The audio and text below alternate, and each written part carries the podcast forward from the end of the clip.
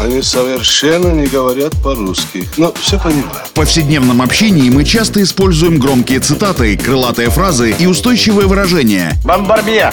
Киргуду! И даже не задумываемся об их истинном смысле и тайном происхождении. Что он сказал? Игра в слова. Настало время узнать тонкости известных метафор и речевых оборотов. Куль железо, не отходя от кассы. Игра в слова. Александр Барский доступно и легко расскажет обо всем, что может придать новый смысл привычным фразам. Видишь суслика? Нет. И я не вижу. А он есть. Игра в слова.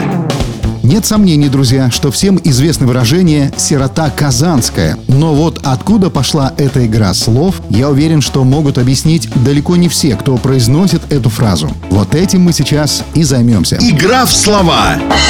Сирота казанская – так говорят о человеке, который прикидывается несчастным, обиженным и беспомощным, чтобы кого-нибудь разжалобить и вызвать к себе сочувствие. Но почему сирота именно казанская? Оказывается, этот фразеологизм возник после завоевания Казани Иваном Грозным. Покоренные татарские князья, мерзы, оказавшись с этого момента невольно подданными русского царя и желая сохранить свое положение, отправлялись в Москву на службу. Там они, чтобы получить больше наград и жалований, прибеднялись и старались выпросить у царя всяческие поблажки, жалуясь на свое сиротство и горькую участь. Отсюда и пошло выражение «сирота казанская». Игра в слова.